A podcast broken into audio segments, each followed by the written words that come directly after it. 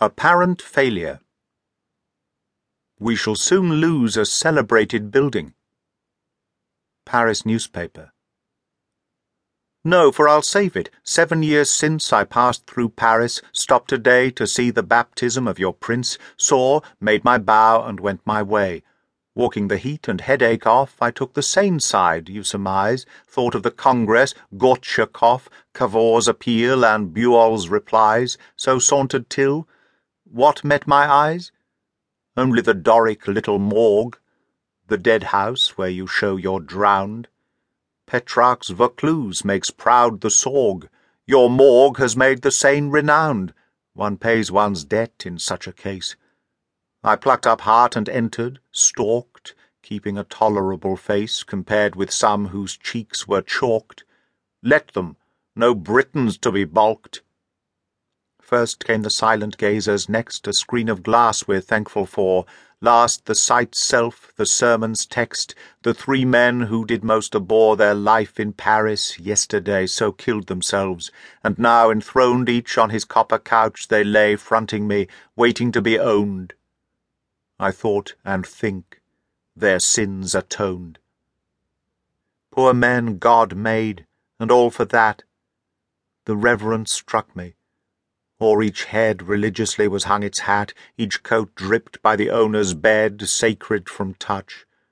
Each had his birth, his bounds, his proper place of rest, who last night tenanted on earth some arch where twelve such slept abreast unless the plain asphalt seemed best.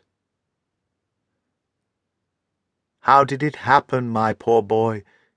You wanted to be Buonaparte and have the Tuileries for toy and could not, so it broke your heart? You, old one by his side, I judge, were red as blood, a socialist, a leveller. Does the empire grudge you've gained what no republic missed? Be quiet and unclench your fist. And this, why he was red in vain, or black, poor fellow, that is blue. What fancy was it turned your brain? Oh, women were the prize for you. Money gets women, cards and dice get money, and ill luck gets just the copper couch and one clear, nice, cool squirt of water or your bust, the right thing to extinguish lust. It's wiser being good than bad. It's safer being meek than fierce. It's fitter being sane than mad. My own hope is a sun will pierce the thickest cloud earth ever stretched. That after last returns the first, though a wide compass round be fetched.